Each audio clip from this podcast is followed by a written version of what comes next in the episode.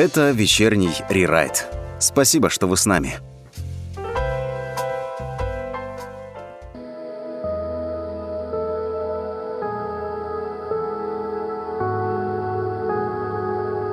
Друзья, всем привет, это «Вечерний рерайт», и сегодня у нас необычный эфир.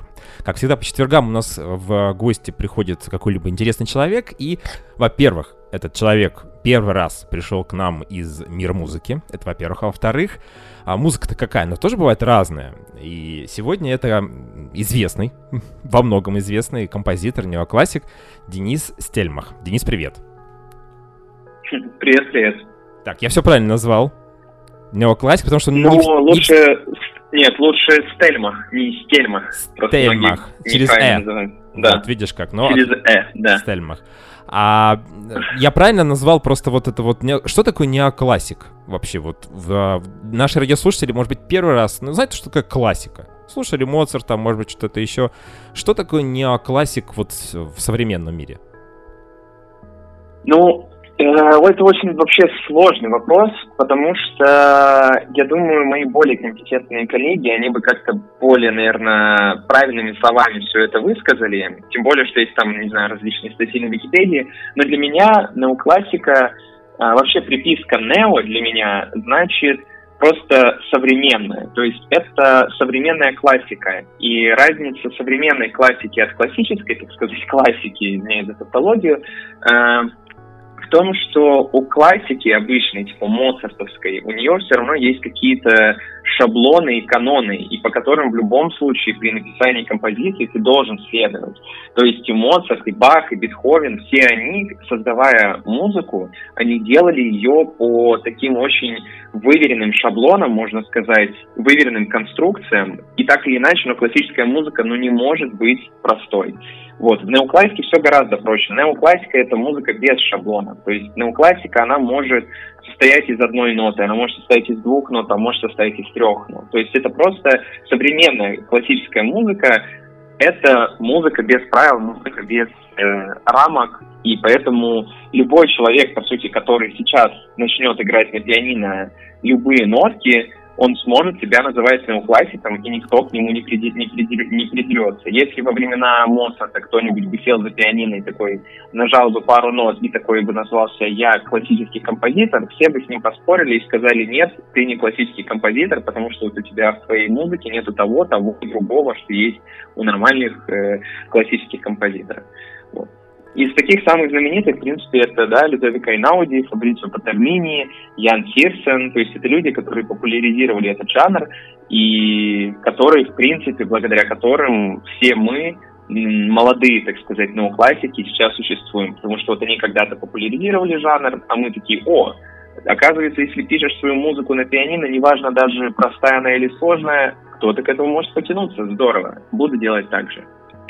А не является это, вот как ты считаешь, а неким вызовом, ну, вот это вот появление этого стиля? Я, правда, не очень, наверное, знаю глубоко историю возникновения э, неоклассики, а, потому что не касался никогда до того, как вот услышал твои композиции, вызовом к... Э, тебе есть классика, ну, всем она уже, может быть, кому-то надоела, кто-то уже слушает и слушает замечательно. А давайте вот мы пойдем против течения, против вот этого классицизма. Давайте придумаем что-нибудь интересное. Вот так это происходило? Или это отдельная вообще история, которая с классику, а с классикой никакого общего ничего не имеет, и просто, может быть, от на- названия, в общем-то, вот где-то схоже? Ну вот здесь... Здесь, к сожалению, я не располагаю, мне кажется, достаточно богатым багажом знаний, именно касающейся теории возникновения этого жанра. То есть, если мы вообще уходим куда-то в истоки, то начинал вообще неоклассику не Людовико Эйнауди, а еще ее начинал Эрик Сати, который писал музыку вроде то ли в двадцатом веке, то ли в девятнадцатом. Эрик Сати, да, вроде, какой это год? Ой, да, это девятнадцатый год. В общем, по сути, это он был родоначальником, э, ну, можно сказать, и минимализма, и неоклассики, и, и, возможно, что он, опять же, я не знаю, как там было на самом деле, но, возможно, он тоже поставил для себя какую-то задачу, э, От, ну, от, отринуть от себя все эти шаблоны классической музыки, и, возможно, он задал себе вопрос, почему музыка должна быть сложной, почему музыка не может быть, ну, именно инструментальная фортепианная музыка, почему она не может быть простой, мелодичной, но при этом трогающей там какие-то эмоциональные струны души. Вот. И его идея, знаю, что продолжил Филипп Гласс, тоже такой композитор, его тоже можно считать родоначальником неоклассики. И вот про Филипп, Филиппа Гласса я знаю одно, то, что любая, любая конструкция, которую начинающий неоклассик возьмет э, на своем пианино, то есть если он такой, о, я неоклассик, сейчас вот сяду за пианино и что-нибудь сочиню, что бы он ни сочинил, скорее всего, любой, любая ритмика и любая какая-то гармоническая последовательность, Uh, все это придумал Филипп Гласс. То есть все, по, по каким шаблонам играет Людовико Эйнауди, это все придумал Филипп Гласс. То есть это такой чувак, который, по сути, родоначальник всех э, конструкций неоклассической музыки. Но, опять же, говорю, что да, неоклассическая музыка может вообще быть без конструкции. То есть вы банально можете э, играть правой, правой рукой две ноты, а левой рукой играть тоже две ноты, и вы будете неоклассическим композитором. Вот. А, но при этом я говорю, что я не обладаю достаточно знаниями и вообще ну, не, не, не, ну, не знаю, был ли это, правда, какой-то вызов э, композиторов двадцатого века о том, что ну, должна ли музыка классическая быть сложной? Что если мы возьмем ее, упростим и тем самым сделаем новый жанр? Вот я не знаю, но мне кажется, что это не был вызов, это просто были эксперименты. Как и с любым жанром, который имеет свойство развиваться, возможно, что развитием на классической музыке было упрощение этой самой классических каких-то шаблонов и приход к такому новому звучанию в неком таком сочетании минимализма и... ну, возможно, каких-то элементов классической музыки. Вот ты как раз заговорил про минимализм, и я вспомнил как раз э, э, историю. Ты рассказывал в одном из своих э, подкастов, в котором ты участвовал до этого, э, что у тебя есть композиция Inside, и там ты использовал mm-hmm, всего mm-hmm. лишь два аккорда. Я правильно, да, да сейчас да. посчитал? То есть композиция, почему она там длится минут пять-шесть, и вот в течение этого времени происходит какое-то там определенное, конечно же, не знаю, изменение темы, какая-то музыка меняется, переходит из одного, из одну в другую. Там, я тоже такой довольно дилетант, но слушать очень интересно. И не понимаешь, человек, который не имеет музыкального образования, вот я, например, я вначале не, не понял, потому что там два всего лишь аккорда. А как вообще рождается музыка? Я к чему хотел спросить.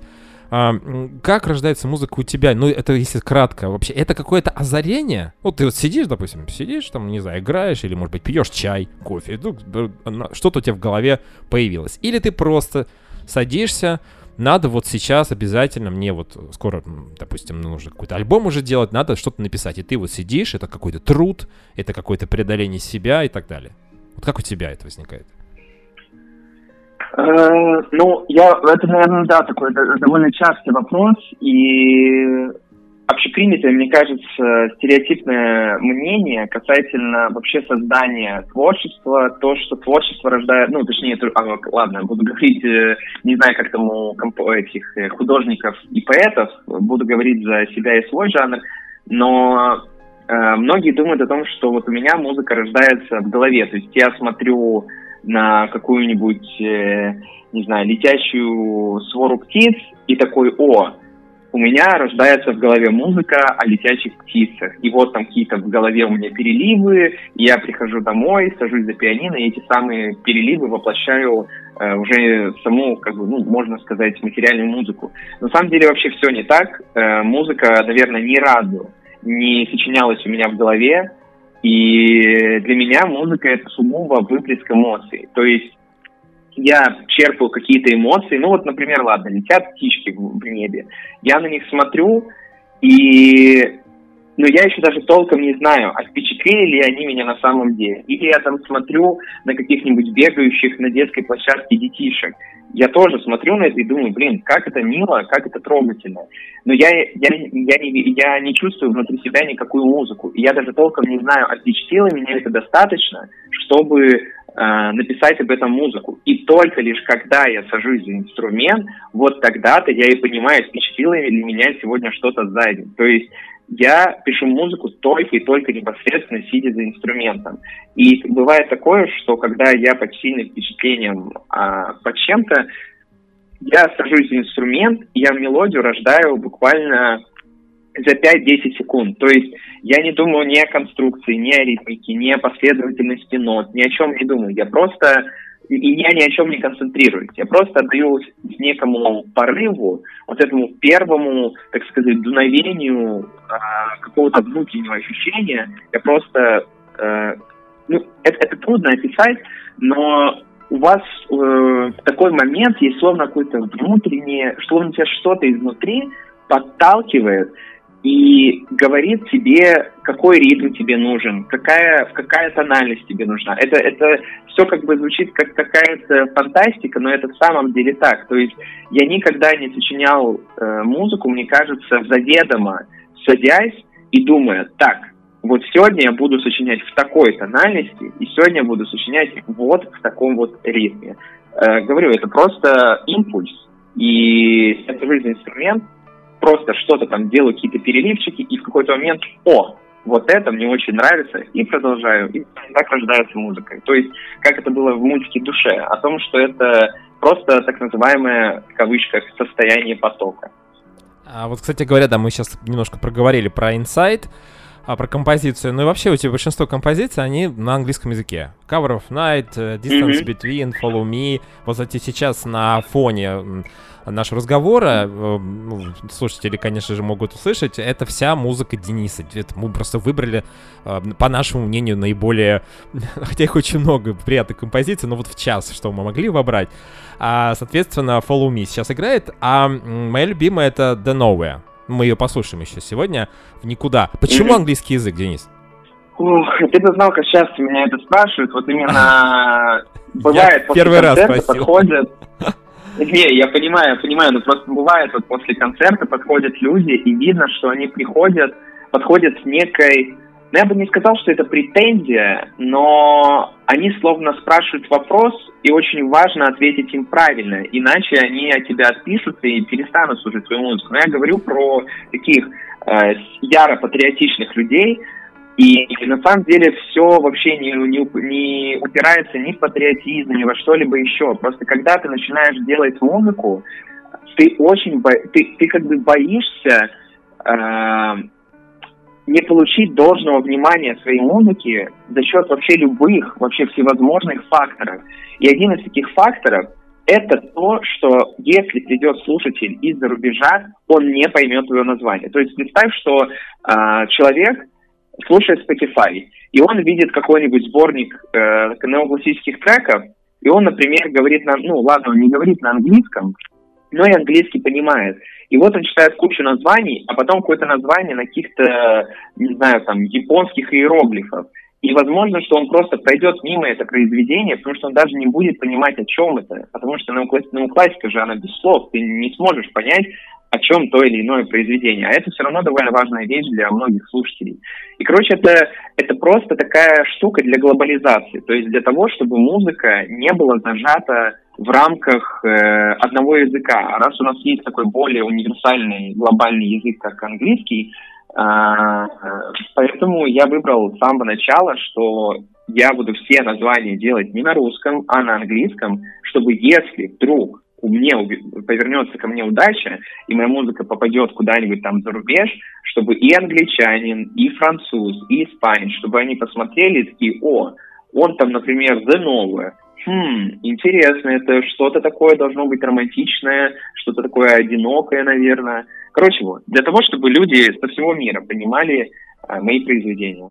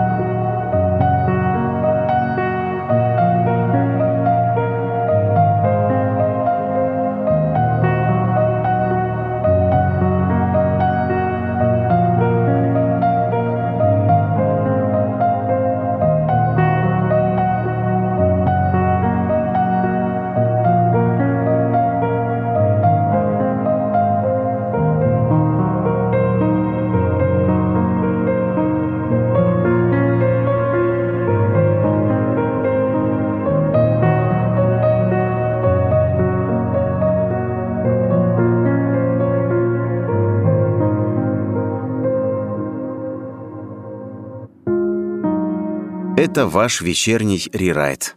Давайте проживем этот час вместе. Сейчас играла композиция The Nowhere. В никуда, если так дословно перевести, я, возможно, просто правильно. Никуда, это... Просто никуда. Никуда, никуда. Ага. Так, ага. И... Ну, нигде, нигде, нигде. Nowhere, то есть где where, но нигде. Правильно, но нигде. Отлично. Да. Все, да. Значит, получилось у нас. А... Это первая вещь, которую я услышал у тебя. Ну, так случилось, в общем-то, вот, когда где-то нашел в сети, в какой-то, на какой-то площадке. И, честно говоря, я просто, ну, вот... Ну, за... минут, минут на пятнадцать, вот я ее ставил, так, по, по четыре минуты, сколько она там идет. И я помню, это была как раз дорога куда-то. Я ехал в поезде, я что-то долго не мог заснуть, и в дороге слушал эту композицию. Это была зима, шел снег. В общем, короче говоря, я много чего вспомнил, когда слушал эту композицию. Вообще, о своей... какие-то воспоминания у меня всплыв... всплывали в голове. Они никак не были вообще связаны ни с дорогой, ни с этим поездом, ни с чем-то еще. Но эта музыка пробудила во мне какие-то эмоции. Вот, друзья, что такое неоклассика mm-hmm. и что такое... А, может быть, несколько упрощенная история. Не как классическая какая-то сложная музыка, которую не все могут до конца понять. А, и об этом мы сегодня говорим. Давай про тебя все-таки, о тебе поговорим, потому что, ну, мы в первой части эфира поговорили о том, что такое неоклассика, как она рождается и так далее. А теперь вот человек, который, собственно говоря, без которого не было бы, наверное, всего этого. А, расскажи о себе. Ты родился в Архангельске. Я родился в Архангельске, да, в маленьком таком провинциальном городочке на севере, недалеко от Белого моря.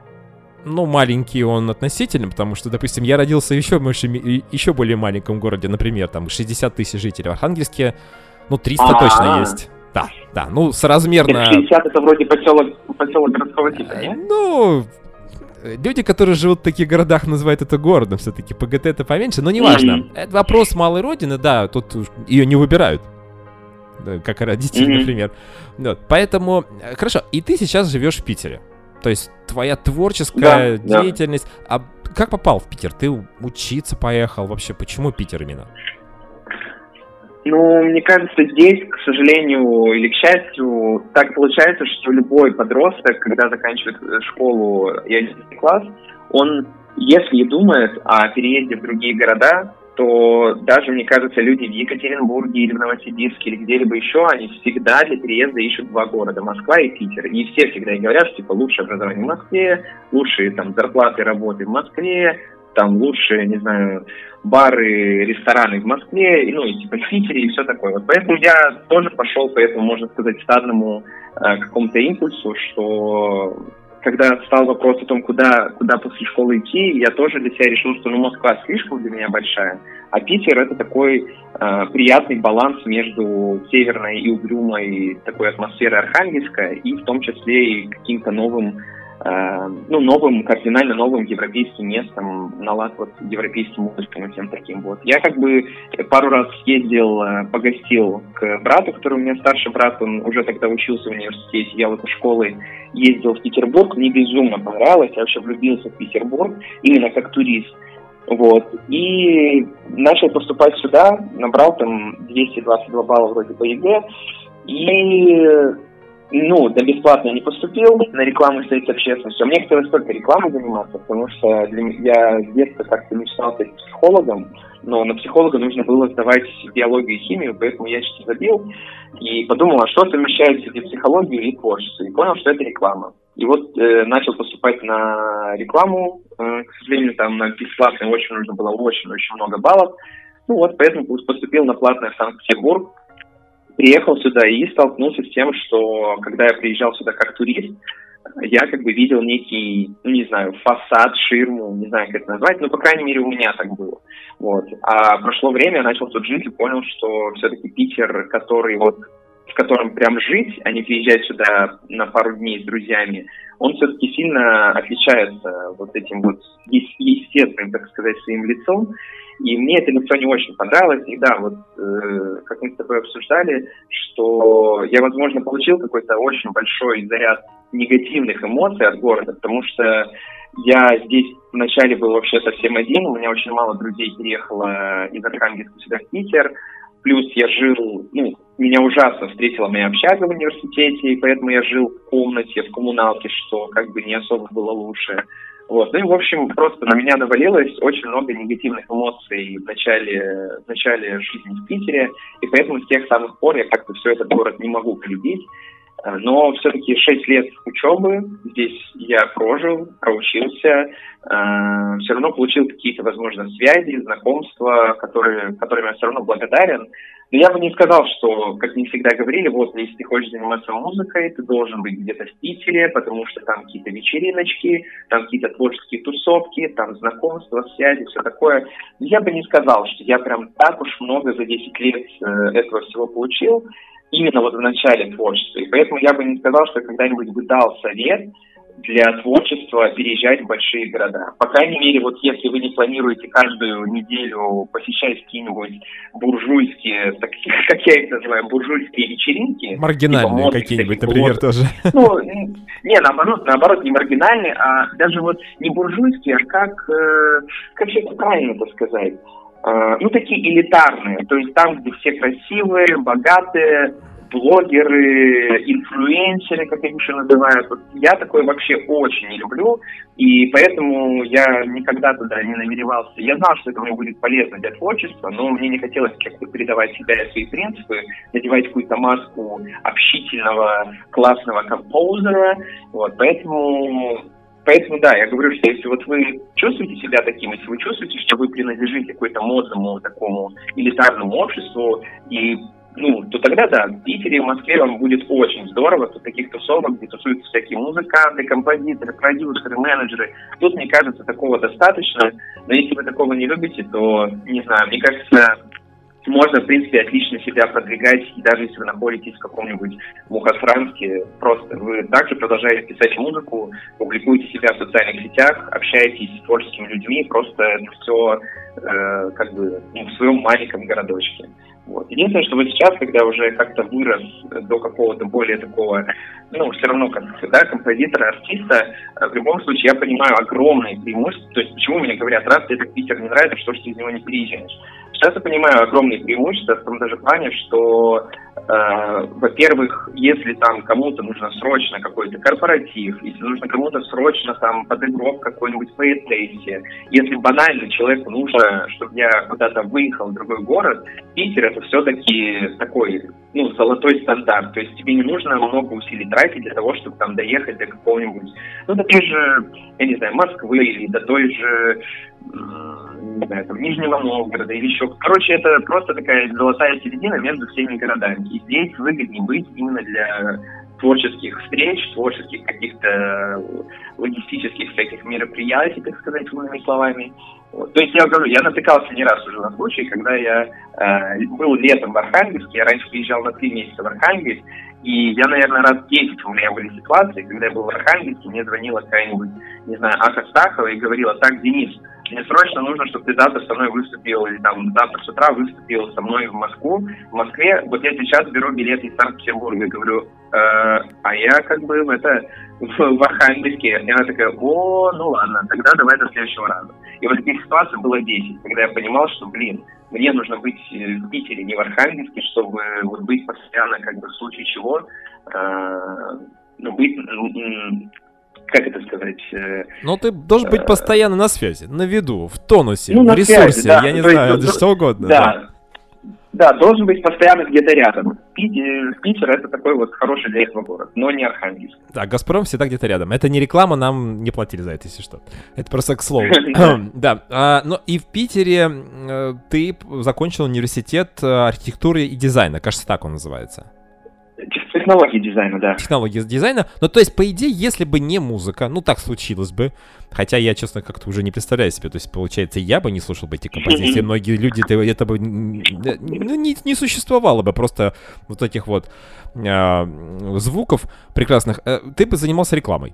Ну, скорее всего, да, потому что все равно я не пошел в этот бизнес не потому, что, ну, я, я как бы пошел, вот как, как небольшой офф-топ, так сказать, что вот когда я пошел учиться в университет на рекламу, я был уверен в том, что все люди туда пошли, как я, с огромным, огромным желанием и любовью к рекламе, то есть им интересен вот сама эта культура. Я пришел и понял, что девяносто пять процентов всех моих одногруппников, они туда пришли просто потому, что реклама — это меньше из зол. То есть там не нужна химия, там не нужна физика, там не нужна алгебра. То есть ты вроде что-то учишь, а с другой стороны ты не делаешь ни хрена. И это правда, про рекламу так можно сказать.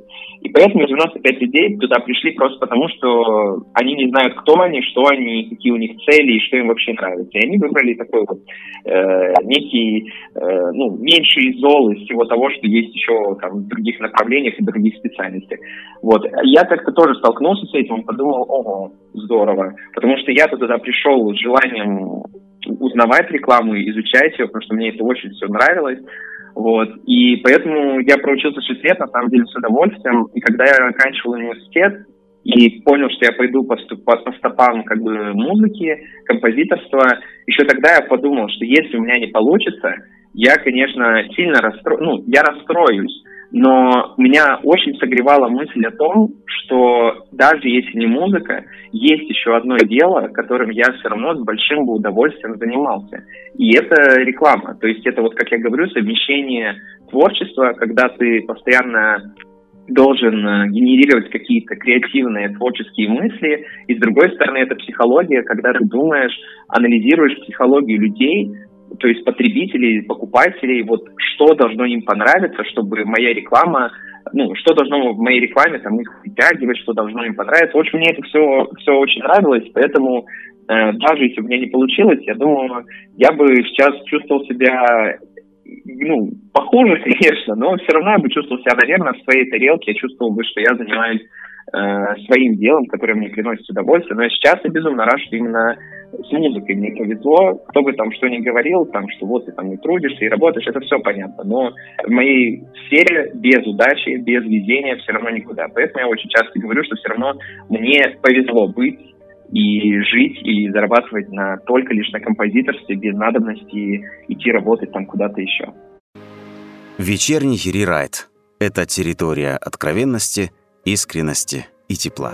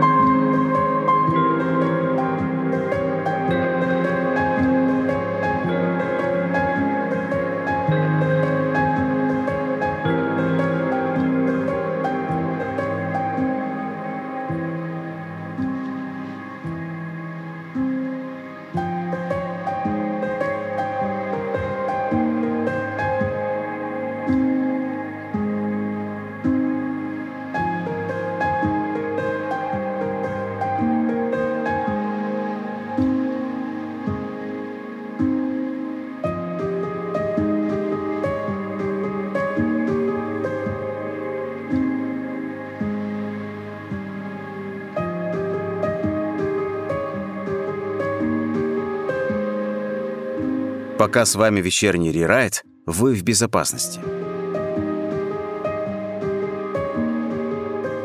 тебя же нет продюсера даже своего. Ты человека, который, ну, допустим, организует тот же самый твой какой-то тур очередной. Хотя он у тебя был только один пока. Нет, да. Нет, у меня уже туров два было, кстати. А, два? Один тур у меня был... Да, один тур у меня три года назад, и вот это четыре. Это как раз таки три-три-три года назад, да. Тогда, когда я вышел из университета, и вот как раз таки тогда я и спросил себя, вот я кто? Кто я? Я либо пойду на рекламу, либо все-таки я себе что-то докажу и пойду все-таки по пути композитора. И вот тогда я и задав себе этот вопрос, я решил рискнуть всем, потратить вообще все свои сбережения и организовать полностью самостоятельно свой вот первый тур.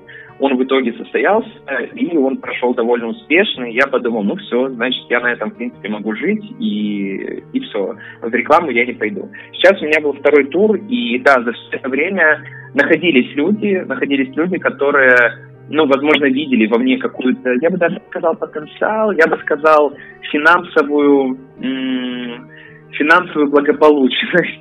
И такие люди находились, и они пытались им что-то делать, но они там брали какие-нибудь тридцать-сорок процентов, а потом я задавался вопросом, собственно, а за что я им плачу? То есть люди, э, все люди, которые находились, я бы не назвал их прям какими-то сверхкомпетентными менеджерами, э, и вся, все, весь опыт с ними заканчивался одной единичной историей, потому что вот они находили площадку, они оплачивали там мне дорогу и проживание, э, ну, запускали какой-нибудь вообще маломальский таргет, и все. И потом там, например, вы зарабатываете там, ну, не знаю, какие-нибудь сто тысяч, да, и ты отдаешь этим менеджерам, там, например, сорок процентов, то есть сорок тысяч. И ты такой, а за что я отдал им сорок тысяч? Ну, то есть, что делают они, чего не могу делать я? И вот когда я задал это себе вопрос, я понял, что, блин, э, обзвонить там двадцать-тридцать площадок, я могу и сам оплатить эту площадку, но я тоже могу сам оплатить себе дорогу и проживание, так тоже могу сам, так и таргет я тоже могу, ну, какой-то маломальский настроить тоже сам. И после этого я понял, что пока не дойдется, ну, прям очень крутого менеджера, я буду всем заниматься сам. А, и да, еще и вот очень важный момент, что такое крутой менеджер? И я вот сейчас тебе расскажу одну, единственный момент, как понять, крутой ли менеджер или плохой. Вот у меня, например, в Москве есть сейчас тысяча подписчиков, ну, там, ВКонтакте, да, если еще там добавлять Инстаграм, может, еще больше. И если я делаю э, себе концерт в Москве, там, на тридцать человек, но я уверен в том, что на тридцать человек я соберу и сам.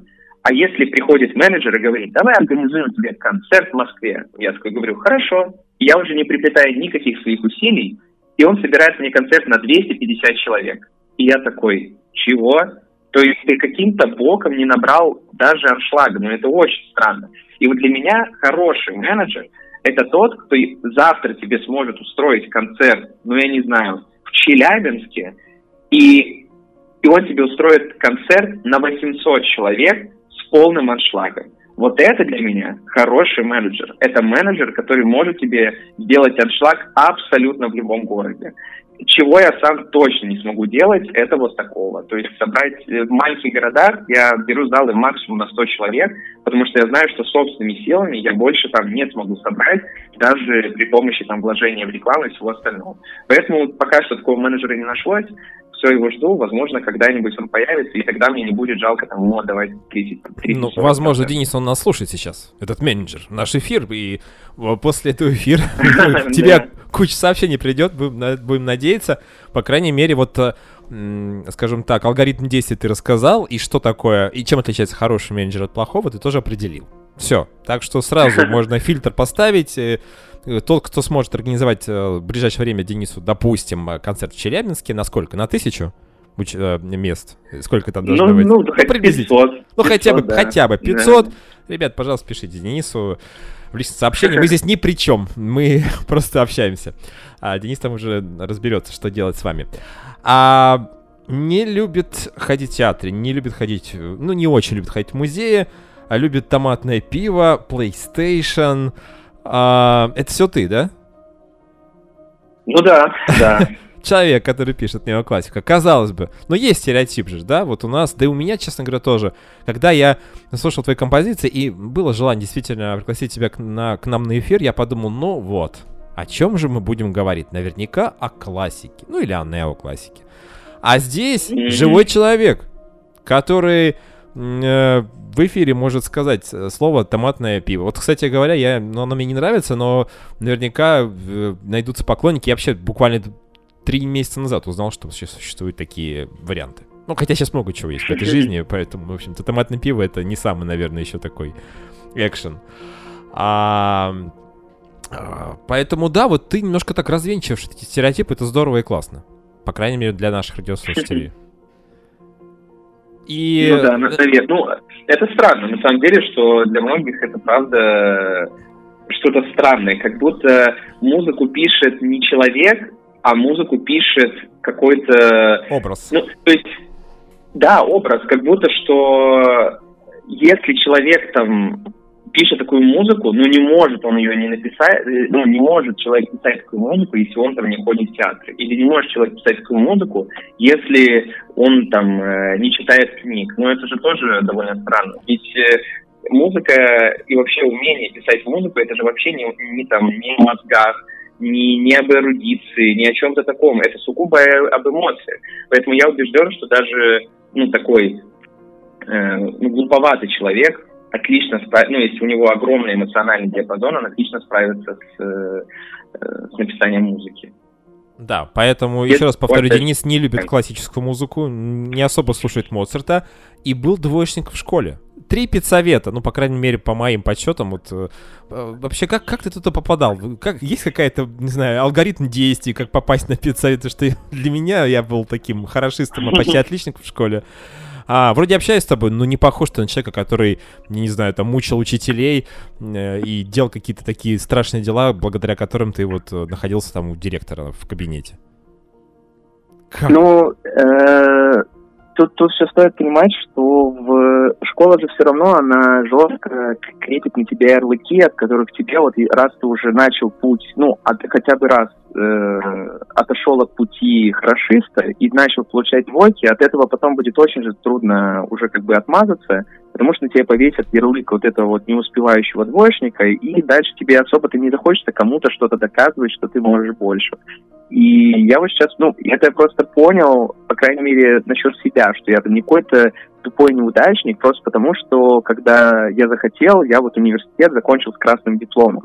И это просто потому, что я хотел сам себе доказать, что, ну, Дэн, все-таки вот то, что ты получал двойки, это то, что ты реально тупой, или то, что ты получал двойки, это сугубо твое нежелание доказывать преподавателям, что, ну, переубеждать преподавателей в том, что ты что-то можешь.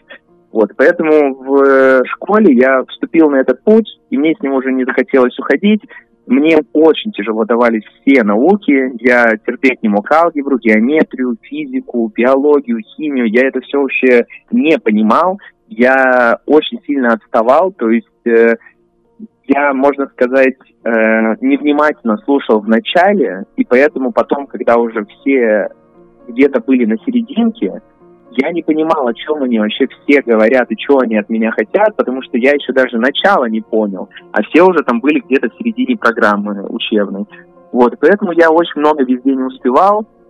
Э, у меня было не раз такое, что у меня там по шести-семи предметам выходили двойки, и поэтому э, вроде в восьмом, в девятом и в десятом классе, а нет, в седьмом, восьмом и девятом вроде по мне собирали педсоветы о том, что я не успеваю, то есть, что у меня слишком много двоек, и,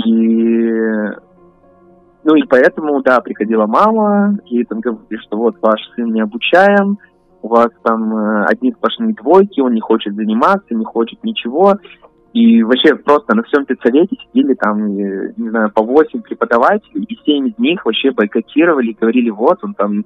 двоечник, неудачник и все такое, и лишь один преподаватель говорил, что да, вот вы вообще, Денис, он типа талантливейший человек, вы вообще не понимаете, какой в нем потенциал, и этим учителем была учительница по музыке.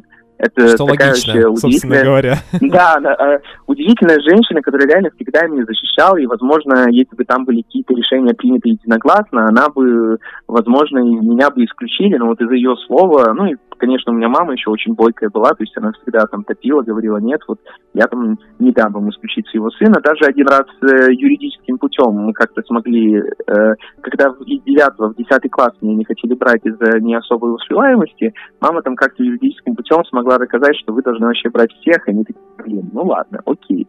Вот, так что я спас себя от участи вообще неудачника, который там, ну, по крайней мере, в моем понимании, что если бы я ушел после девятого класса, мне, я бы, наверное, себя как-то точно еще долго считал, что вот я не справился с этим путем и не дошел его до конца. Вот, ну и в итоге, да, три раза собирали, три раза я чувствовал себя вообще ужасно. И от этого, кстати, еще больше не хотелось ничего делать, потому что ты думаешь, что, ну, а смысл тебе уже начинает браться за голову. Это, это очень сложно, потому что тебе нужно начинать с самого начала, а все уже тебя там перегнали на десять, на десять-двадцать уроков вперед. И это вот такое ужасное чувство, когда ты понимаешь, что ты ничего не можешь сделать, что ты расстраиваешь маму и чувствуешь себя каким-то вообще таким вот э, прям неудачником, который не справляется с тем, что, с чем справляются, блин, девяносто девять целых девять десятых процента школы, а ты один почему-то с этим не справляешься. Что за, что за несправедливость? Вот. Ну и поэтому, когда, да, у меня, когда я пошел в университет, я понял, что все начинается с чистого листа, что никто не знает, двоечник ли я, троечник ли я, отличник, нет. То есть я просто понял, что все, я вот хочу заниматься, и все. А я еще, я еще просто учился не в школе, я учился в гимназии. И у нас в гимназии как бы все очень жестко было, то есть очень жесткая, ну, не дисциплина, а на каждый день я там задавали по четыре-пять домашек, и у меня еще была музыкалка, и поэтому совмещать это было все очень тяжело. И поэтому, когда я пришел в универ, и там на всю неделю тебе задают какую-нибудь одну статью, и ты такой, серьезно, единственная домашка на всю неделю, это нам одна статья, и я ее сразу же делал, и поэтому, да, в университете я был после такой прям муштры гимназии, в университете я был отличником, просто потому что, ну, блин, правда, так мало заданий, и все они посвящены ни химии, ни физике, ни алгебре, они посвящены рекламе, а это то, что мне интересно, поэтому было учиться одно удовольствие. Слушай, ну это прям какое-то наглядное пособие для людей, которые сейчас закончили одиннадцатый класс, и ведь многие тоже переживают, что вот, ну, или родители выпускников думают, ах, вот мой там оболтус на тройке еле-еле закончил, так что, друзья, не отчаивайтесь, на самом деле, вот живой пример, Денис, который, да, пусть гимназия, да, пусть там более жесткие требования, но тем не менее, а, та же самая школа, по сути дела, пошел в институт, уже понял, что ему надо, и там уже был отличником, но дальше вы уже знаете, о чем мы сегодня говорим. С нами вместе Денис Стельмах. Он человек необычный. Для меня, по крайней мере, потому что я не умею писать музыку. А, и слушаю с большим удовольствием. Сейчас мы ее послушаем, еще одну композицию. Кстати, Rufus. Он же никак не переводится. Вот название композиции. Что это такое Rufus? Rufus не переводится. Это имя собственное. Это имя, да. Ну, в общем, я с самого детства, как я уже говорил, я не, я кошек не очень люблю, ну, вообще не особо люблю. Я по собакам всегда. И с детства вот я мечтала о собаке, но мама из-за того, что я был двоечником, она вот мне говорила, вот ты там с домашками не справляешься, а тебе еще вот собака появится, и ты что, с ней гулять будешь? Да у тебя ж, не, ну, как бы на это времени не будет хватать. И поэтому с детства мечтала о собаке, но собаку мне не заводили. И поэтому... как в какой-то момент я, я начал, помню, очень много смотреть мультиков, и там в одном из мультиков была, ну, Ким пять с плюсом был такой мультик, и там была у друга вот этой вот самой Ким, у него была м- слепая э- это, мышь, о, не мышь, а морская свинка, вот, ее звали Rufus. И мне она так нравилась, что я во всех играх, там, типа World of Warcraft и всех остальных, я всем, всегда называл себя Rufus'ом. То есть ник у меня такой был. И с тех самых пор я понял, что я хочу, чтобы мою собаку звали Rufus. И чтобы она вот всегда меня давала какую-то ностальгию по временам, когда вот я там с лучшим другом играл во всякие онлайн-игры.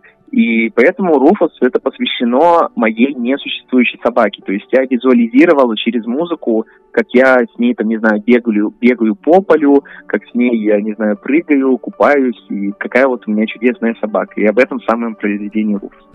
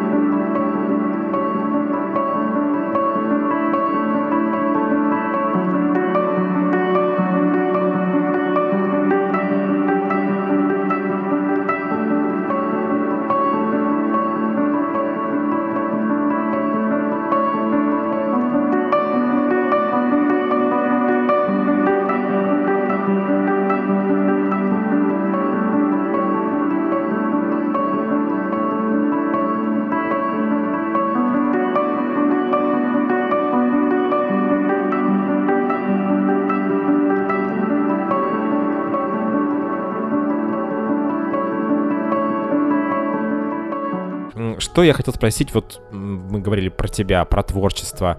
А это все-таки эмоции. Эмоции — это тоже некий ресурс, который может заканчиваться, есть у него такое свойство. Творческое выгорание или кризис творческий. Были ли у тебя такие периоды часто, и как ты из них выходил, если можно как-то вот более-менее кратко? Mm, ну, вообще... Творческое выгорание, если некоторые приплетают его, как, как некоторые говорят, о том, что нет вдохновения. Некоторые вообще говорят, что вдохновения не существует, о том, что, мол, композитору и художнику, и поэту просто сто, стоит подойти к верстаку, так сказать, ну, хотя бы иногда за него садиться, и, мол, э, все, ну, так или иначе, рано или поздно ты все равно что-нибудь напишешь. Вот, я приверженец все-таки того, что вдохновение, оно есть. Так или иначе, да, я знаю, что даже когда у меня, мне кажется, что на душе у меня ничего нет, и если я сяду за инструмент, возможно, я что-нибудь сочиню. Но все равно, мне кажется, что вот внутреннее какое-то ощущение потребности сочинять что-то, оно все равно должно быть. И вот эта вот самая внутренняя потребность что-то сочинять, для меня это и есть вдохновение. Это вдох... А не так, что вдохновение — это какое-то будоражащее внутри э, состояние. Нет, э, это просто вот желание подходить к инструменту. Это и есть лично для меня вдохновение. И просто иногда, по крайней мере, э, в начале моего пути стоит понимать, что творческое выгорание, оно постоянно, как бы, оно, это, это часть пути чувствовать внутри творческое выгорание в начале пути. Просто потому, что сейчас я уже в очень хорошем таком положении состою, потому что у меня сформировалась вокруг моего творчества довольно обширная база, и почти каждый день, если не каждый день, пишут слушатели, э, находится там какой-нибудь новый слушатель, который пишет: «Здравствуйте, Денис, вот там услышала вашу какую-то композицию, это прям там вау», и находится второй тип слушателей, которые там, не знаю, Uh, уже там восемь лет слушают и говорят: «Денис, а когда же у вас там новый альбом?» Короче, ты понимаешь то, что потребность людей в твоей музыке и вот какое-то внутреннее желание творить, оно не истекает вообще. В начале пути нету такого от слова совсем. В начале пути у тебя постоянное чувство того, что это нахрен никому не нужно. И здесь стоит очень важ- важный момент понимать, uh, что uh, есть... Uh, что вот есть конкретно творчество, которым в любом случае, ну, человек будет заниматься, а есть все-таки творчество, которое направлено уже на людей. То есть э, я в любом случае понимаю, что я буду заниматься творчеством всю свою жизнь, но буду ли я делиться это, этим самым творчеством с окружающими, это уже другой вопрос. Потому что когда мы хотим что-либо записать, например, вот мы что-то сочинили, если мы начинаем это записывать, это уже не творчество, это уже начинается как бы, эм, ну, это ты уже начинаешь делиться с миром, ты уже начинаешь делиться с окружающими, а значит ты ждешь какого-то, э, ты ждешь какого-то результата, ты ждешь какого-то импакта, ты ждешь какого-то, какой-то реакции. И когда ты затрачиваешь на это усилия, я еще раз повторюсь, не на творчество, а именно на запись, на то, чтобы потом это все свести, придумать обложку, придумать посты, завести социальные сети и тому подобное, и тому подобное. И когда ты на все это затрачиваешь огромное количество усилий, и ты понимаешь, что это никому не нужно, ты понимаешь, что ты потратил усилия зря, и на самом-то деле твоя музыка вообще, может, нафиг никому не нужна. И в такие моменты возникает творческое выгорание. Именно что творческое, когда ты думаешь, что да я дальше продолжу писать музыку, но я просто буду писать ее в стол, потому что желание-то внутреннее есть, подходить к инструменту и писать музыку, но желания этим делиться нету, потому что, ну, социальные сети, там, один-два лайка, ну, кому это вообще надо? И вот здесь очень важно, очень важно все-таки, если это по-настоящему что-то стоящее, все-таки себя пересилить. И вот вначале, помню, у меня регулярно было ощущение того, что я топчусь на месте. У меня по целому году могло быть такое, что у меня паблик там ВКонтакте или подписчики в Инстаграме, они вообще никак не росли. И я вроде выпускаю новый контент, выпускаю новые какие-то синглы или альбомы. Ну ладно, после альбома всегда какой-то приток, но вот когда синглы, я понимаю, что это как-то вроде не особо какой-то ажиотаж поднимает. Я думаю, а зачем это надо? Ну, то есть для кого это? Я это делаю. И мне, я там какие-нибудь, я помню, жалобный пост какой-то выложил о том, что вот, иногда я не понимаю, для кого я это делаю. И там все начинают сразу писать: ой, Денис, ну что за бред, вы же делаете прежде всего для себя, а не для нас, и бла-бла-бла-бла-бла. Но люди правда не понимают, что для себя я делаю только то, что я делаю, сидя за инструментом, то есть за пианино. То есть вот я сейчас в порыве что-то написал, все, на этом творчество закончено, на этом именно закончена вот моя вот эта вот сублимация. То есть я выплеснул нужные эмоции, на этом все. Я пойду дальше что-нибудь новенькое напишу. Но все, что идет дальше, это уже я делаю для людей. И когда я не получаю должного, так сказать, отдачи, по крайней мере, раньше, то вот я чувствовал на себе эмоциональное выгорание. И я уверен, что именно поэтому, из-за именно такого выгорания, очень многие артисты, очень многие начинающие артисты просто в какой-то момент перестали этим заниматься. Потому что не получили достаточное, ну, вот, достаточное количество реакций на свое творчество. Ведь ты действительно рассказал сейчас, как состоит вот это вот вообще вот на молекулы атом, разобрал внутренний мир творческого человека. И, возможно, я сейчас делаю вывод за всех, как я всегда люблю делать, самый главный вывод — не отчаиваться и заниматься тем, чем ты любишь. Ну, не знаю, призвание это, наверное, правильно будет сказать или неправильно, но тем не менее, вот что у тебя есть в душе, ты должен это делать. А вопрос, конечно же, для себя или нет, а это уже, наверное, вопрос... на втором месте. Или я, может быть, сейчас немножечко не совсем правильно выразил мысль. Вот что, что, что я точно понял, и сейчас это... Короче, сейчас, в две тысячи двадцать втором году, новоклассическая музыка, она стала гиперпопулярной. То есть, когда еще только начал появляться Людовико, начинающих композиторов в России было очень мало. Их можно было по пальцам одной руки, мне кажется, пересчитать. Сейчас же она стала настолько популярна, и, видимо, все выходцы из музыкальных школ, консерваторий видят, что люди, у людей там, фан-база, люди дают там целые концерты, на этом, что главное, зарабатывают. И вот я сейчас замечаю прям засилье начинающих композиторов, которые э, создают музыку, мне так кажется. Понятное дело, это все вкусовщина, я, возможно, жестко ошибаюсь, но мне иногда кажется, что многие начинают не потому, что у них... неистовое желание рассказать о чем-то, рассказать о своих эмоциях, о каком-то внутреннем мире, а просто потому, что вот, ну, раз у всех остальных получилось, то получится у меня, и раз там все остальные дают концерты, ну, так и я буду давать концерты. То есть это желание не делиться эмоциями, не делиться какой-то внутренней историей, это желание на этом зарабатывать, стать популярным и тому подобное, и так далее. И вот здесь-то и начинается этот краеугольный камень о том, что... Стоит понимать, что творчество — это прежде всего и сублимация. То есть, если человек понимает, что он испытывает просто невероятное ощущение от того, что он делает, от того, что он просто вот пишет музыку или пишет картины, или пишет стихи, и он чувствует, как вот внутри него что-то, он какие-то плохие или, наоборот, хорошие эмоции, он, ему удается этим творчеством как-то это выплеснуть, это замечательно. Но когда он этим поделился... и почувствовал, что ну, недостаточно какой-то процент вовлеченности в это во все, если он понимает, что ну, я не хочу это коммерциализировать, я не хочу там становиться знаменитым поэтом, художником и прочим, и раз ну, на это нету, не было должной реакции, ну, я тогда оставлю это все в полке.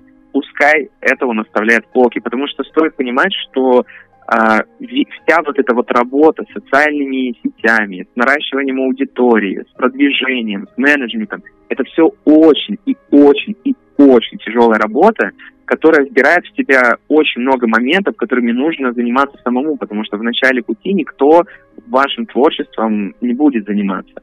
И поэтому здесь просто для себя стоит понять, что, может быть, не надо растрачивать свои силы зря, что если вам нравится просто творчество, и вы не хотите никуда дальше там, становиться с этим творчеством популярным, так, может, стоит просто оставить это как вот свое личное, какой-то выплеск эмоций, как свою личную сублимацию, и все. Поэтому вот мой, мой совет в том-то и заключается, чтобы люди зря не растрачивали попусту свои силы а, и энергию, но все-таки главное должно оставаться именно творчество, а не желания каких-то более уже корыстные, более меркантильные. Вот. Потому что, опять же, говорю, я не в начале пути, я и думать не думал о деньгах, о популярности и о аудитории. Я прежде всего просто делился эмоциями. То, что мне было тяжело с ними жить, я их выпустил через музыку. И, в принципе, все. Денис, спасибо большое за то, что нашел время. И хочу пожелать от себя и от наших радиослушателей, чтобы ты продолжал делиться своими эмоциями, чтобы у тебя было на это силы, желание, ну, в общем-то, продолжал делать то, что ты делаешь сейчас. Это очень круто, это очень самобытно. А если, как мне кажется, если хотя бы кому-то это нравится, там, может быть, не огромному количеству людей, ну, определенному числу, то это нужно делать. Я думаю, что у тебя есть какой-то, какая-то обратная связь. По крайней мере, вот сейчас ты ее получаешь, я думаю, что уже не в первый раз. Конечно. И сейчас я уже вообще не даже думать, не думаю о том, что ой, я там что-то недостаточно получил, надо с этим заканчивать. Потому что, говорю, люди, слушатели чуть ли не каждый день дают мне мотивацию с этим не останавливаться. Ну, а говоря о концертах, когда там после концерта подходит аудитория, они там такие слова говорят, что ты, о, нет, мне еще на пятьдесят лет вперед хватит для того, чтобы продолжать заниматься спортом. Но это эмоции, это нормально, когда люди действительно после концерта могут подойти и сказать то, что они не могли бы сказать до или до этого момента, когда они слушали те композиции. Mm-hmm. Mm-hmm. Это круто, что они вызывают такие эмоции ни одного человека. Значит, ты это делаешь не в пустоту. А все, наверное. Радиослушателям спасибо, что mm-hmm. слушали нас. И не болейте, пожалуйста, мир вашему дому, как обычно мы вам желаем. Да, спасибо, спасибо большое за приглашение. И спасибо всем слушателям, что послушали, собственно. Это был вечерний рерайт. Совсем скоро новые гости и новые темы. Спасибо, что слушали нас.